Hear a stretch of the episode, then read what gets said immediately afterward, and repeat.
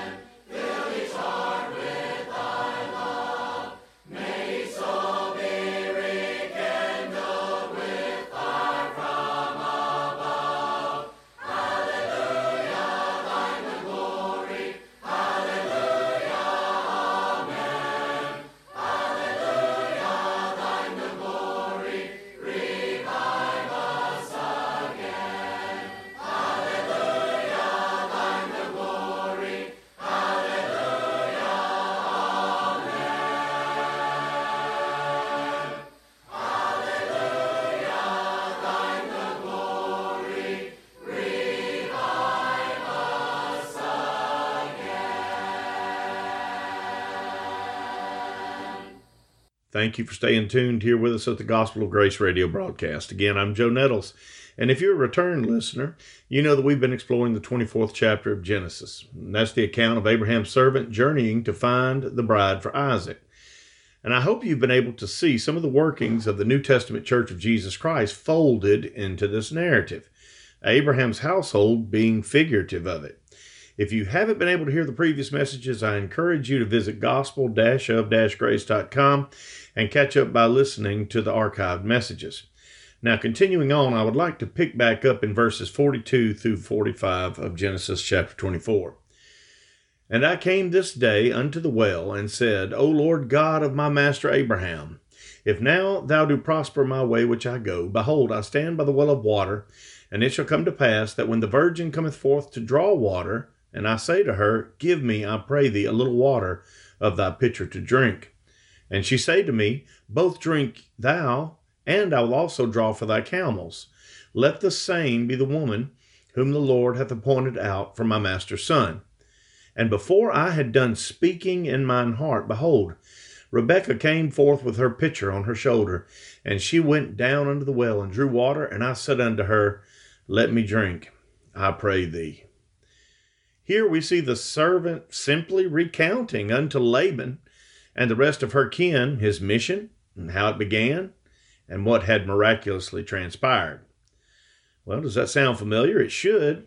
That's how the gospel of Christ is spread by giving witness to others of what Jesus Christ has done for us.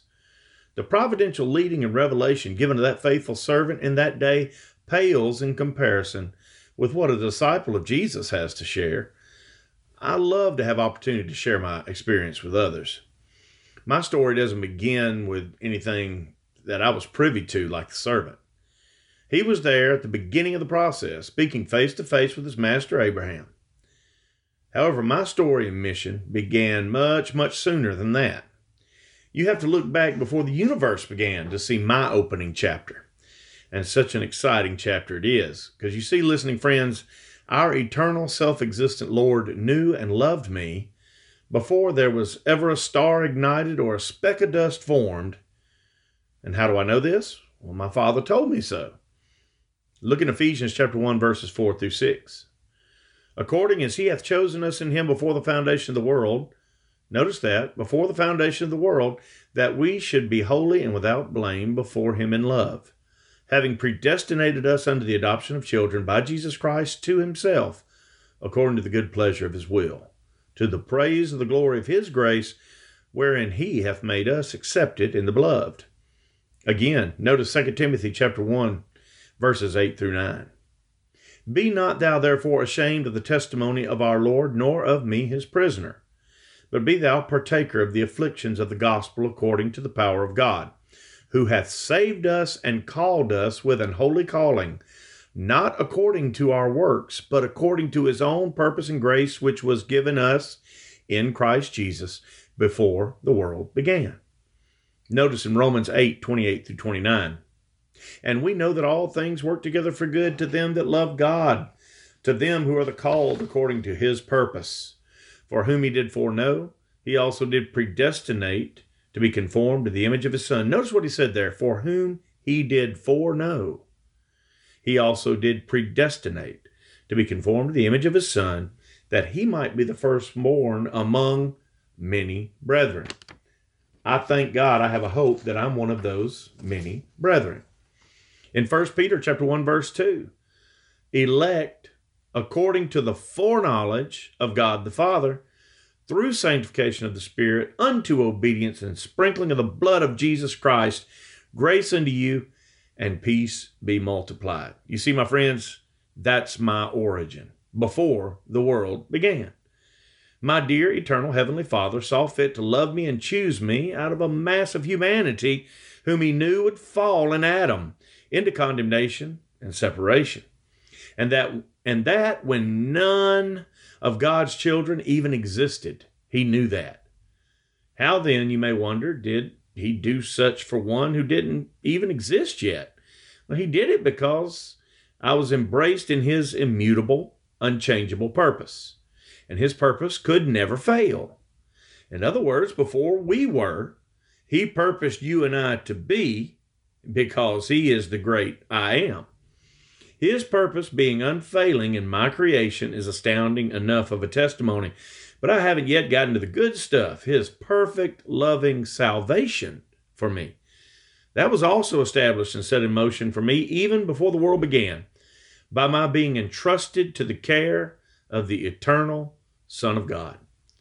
As you can see, a lot happened before the world ever began, right? As in any compelling account, there's also great shame and peril. Now, you remember the fall to which I referred a little bit ago? That's where my terrors and shame actually began. Though that fall didn't occur until after the first man, Adam, was created, it was still way before we were born. All of Adam's posterity was polluted by that fall because he was our federal head. And that means that he had the power and the right to represent us even before we were born. Notice Romans 5:12. Wherefore as by one man sin entered into the world and death by sin, and so death passed upon all men, for that all have sinned.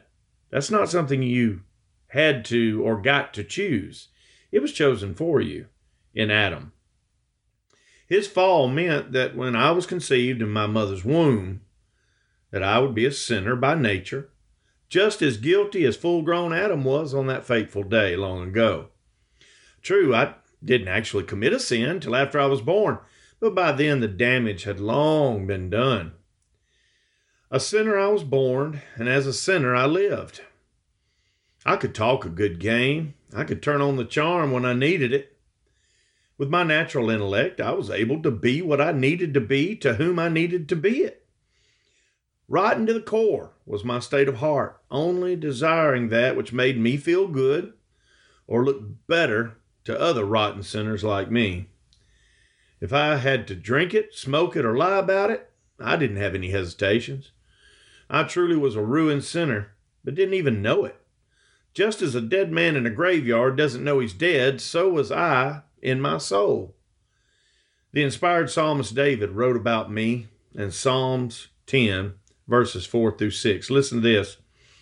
The wicked, that's me in my original nature, the wicked through the pride of his countenance will not seek after God. God is not in all his thoughts. His ways are always grievous.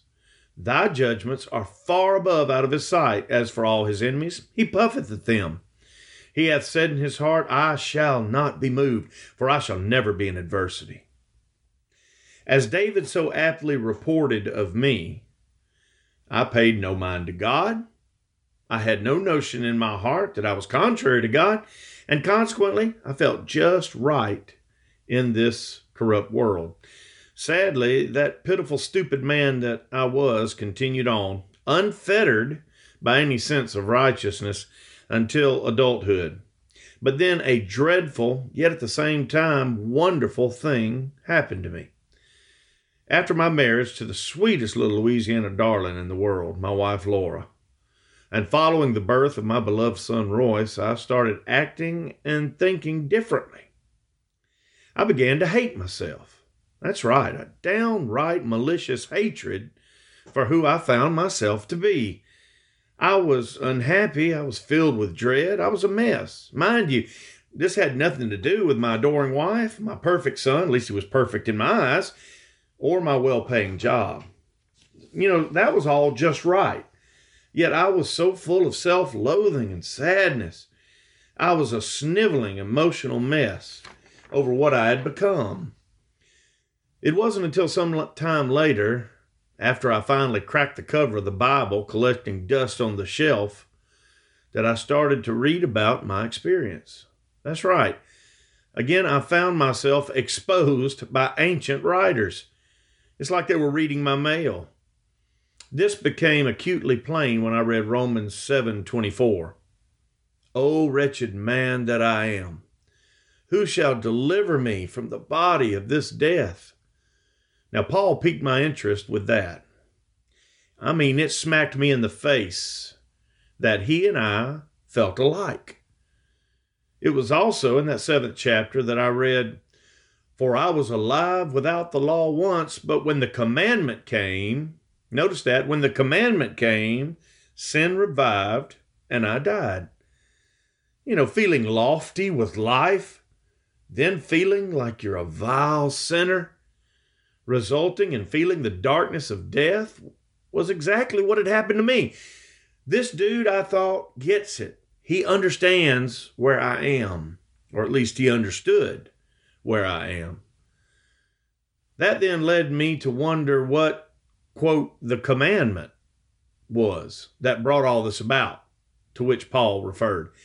If our experiences were truly the same, then the commandment may have been the cause for my sad state of mind. I needed to know what the cause was because it got to the point beer didn't help anymore. Money had lost all of its shine in my life. My dear Laura thought I was going Looney Tunes, and she, just to be frank, she she'd had a belly full of me. Truly, without a doubt, I needed saving from that situation. I tried to examine Paul's experience. Thankfully, the Bible contained all I needed to reveal to me about this commandment to which he referred in Romans 7. In his writings to the Galatian church, I found the answer. In Galatians chapter 1 verses 15 through 17, he wrote, "But when it pleased God, who separated me from my mother's womb and called me by his grace to reveal his son in me, that I might preach him among the heathen. Immediately I conferred not with flesh and blood, neither went I up to Jerusalem to them which were apostles before me, but I went into Arabia and returned again unto Damascus. The change in Paul's demeanor and state, from proud, murderous zealot to heartbroken, scaly eyed servant, started apparently on the road to Damascus. We know that from the account in Acts, and, you know, obviously, Galatians chapter 1, that's to what he refers, that road to Damascus experience.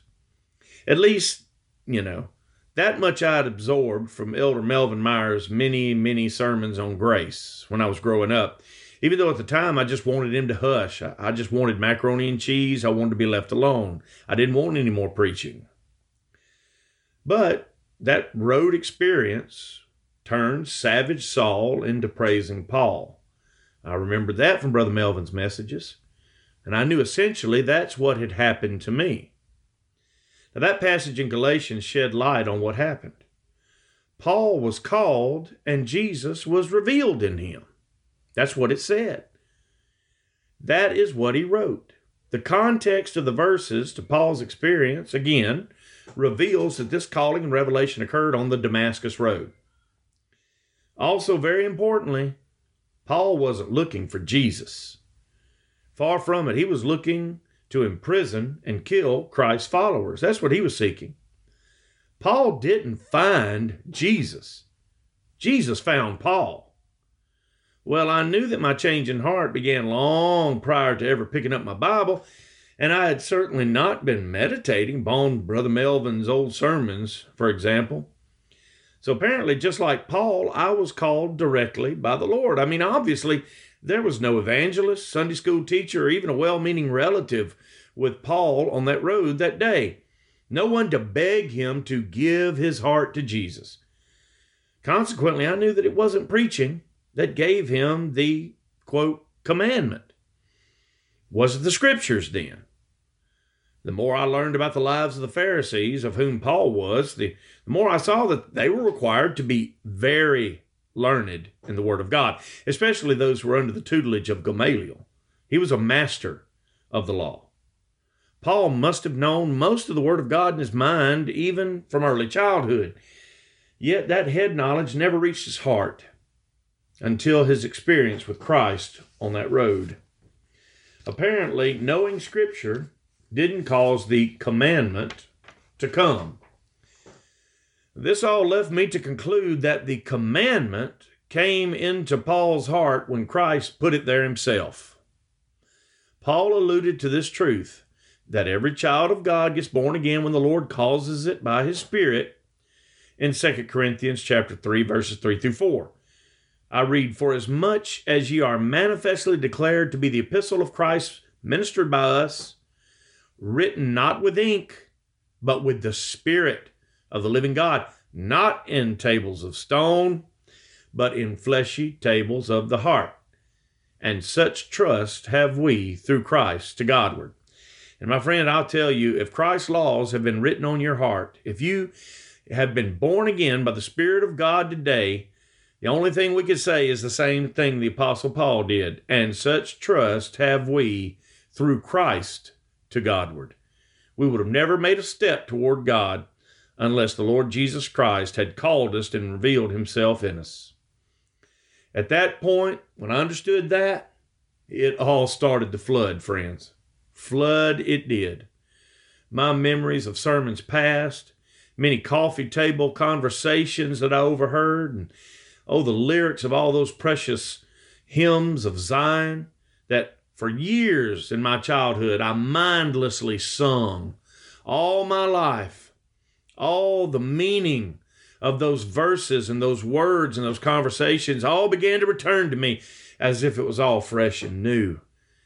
Though I had cared nothing about the meaning when I heard them, the truth of those memories washed over my soul and gave me joy and hope. Why? Well, because those saints all expressed what the Bible teaches that salvation is of the Lord.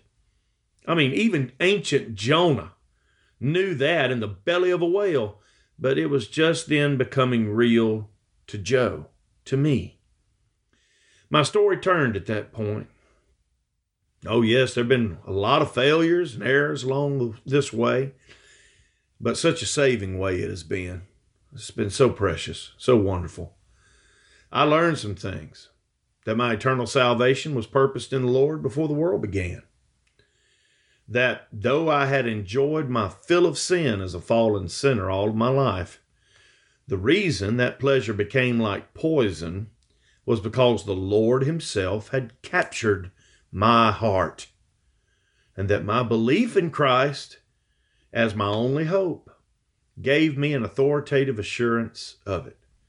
Believing it didn't make it happen, but rather revealed that it had happened for me and in me by His power and His alone.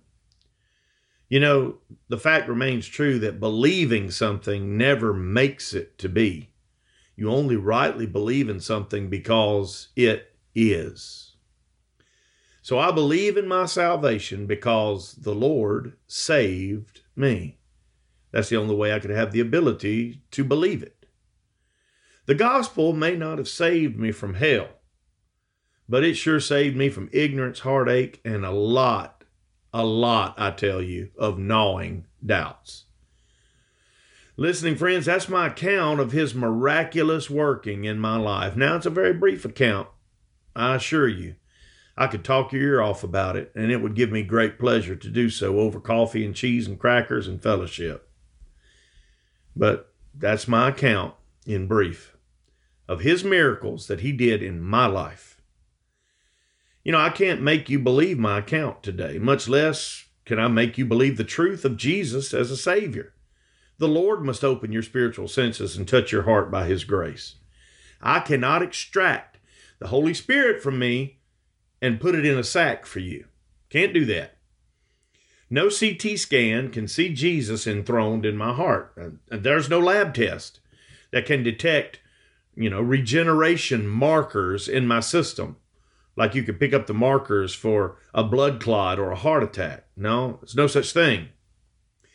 In spite of all that, though, it is real. Jesus saved me.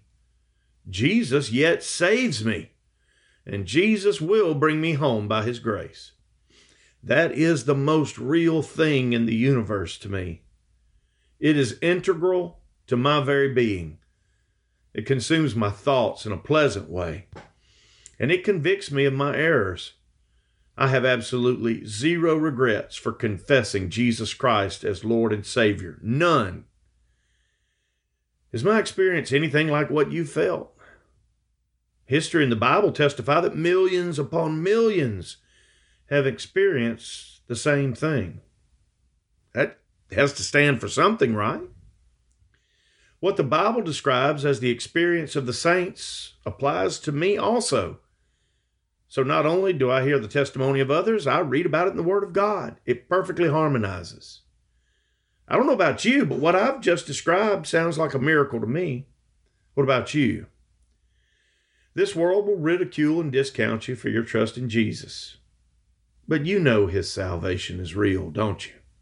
Believing friend, you know it. You know it in your heart, as well as you know the very breath in your lungs. Come to Jesus in devotion and service, because at your lowest, that's when he came to you. He's made you his bride. He has sent servant after servant into this world to declare that truth, bringing many into the household of faith of those who love him. Don't tarry, my friend, don't tarry anymore. Just believe in Christ and come home. Until I'm blessed to speak with you again on such worthy, noble, blessed subjects, may the Lord's grace bless you all.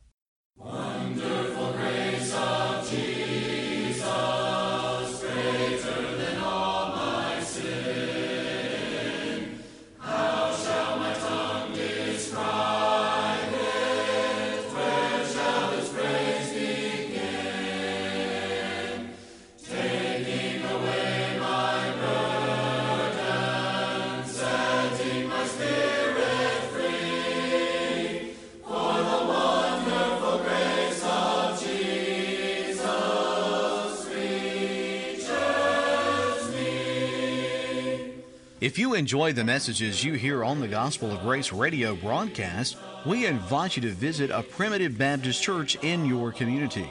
To find a Primitive Baptist church near you, to listen to past messages online, and to find further contact information, you can visit our website at gospel-of-grace.com. You can also find our program on iTunes under podcast entitled The Gospel of Grace, a primitive radio broadcast. If you listen and enjoy our program, we would love to hear from you. You may contact us by email at gospelofgracepb at gmail.com.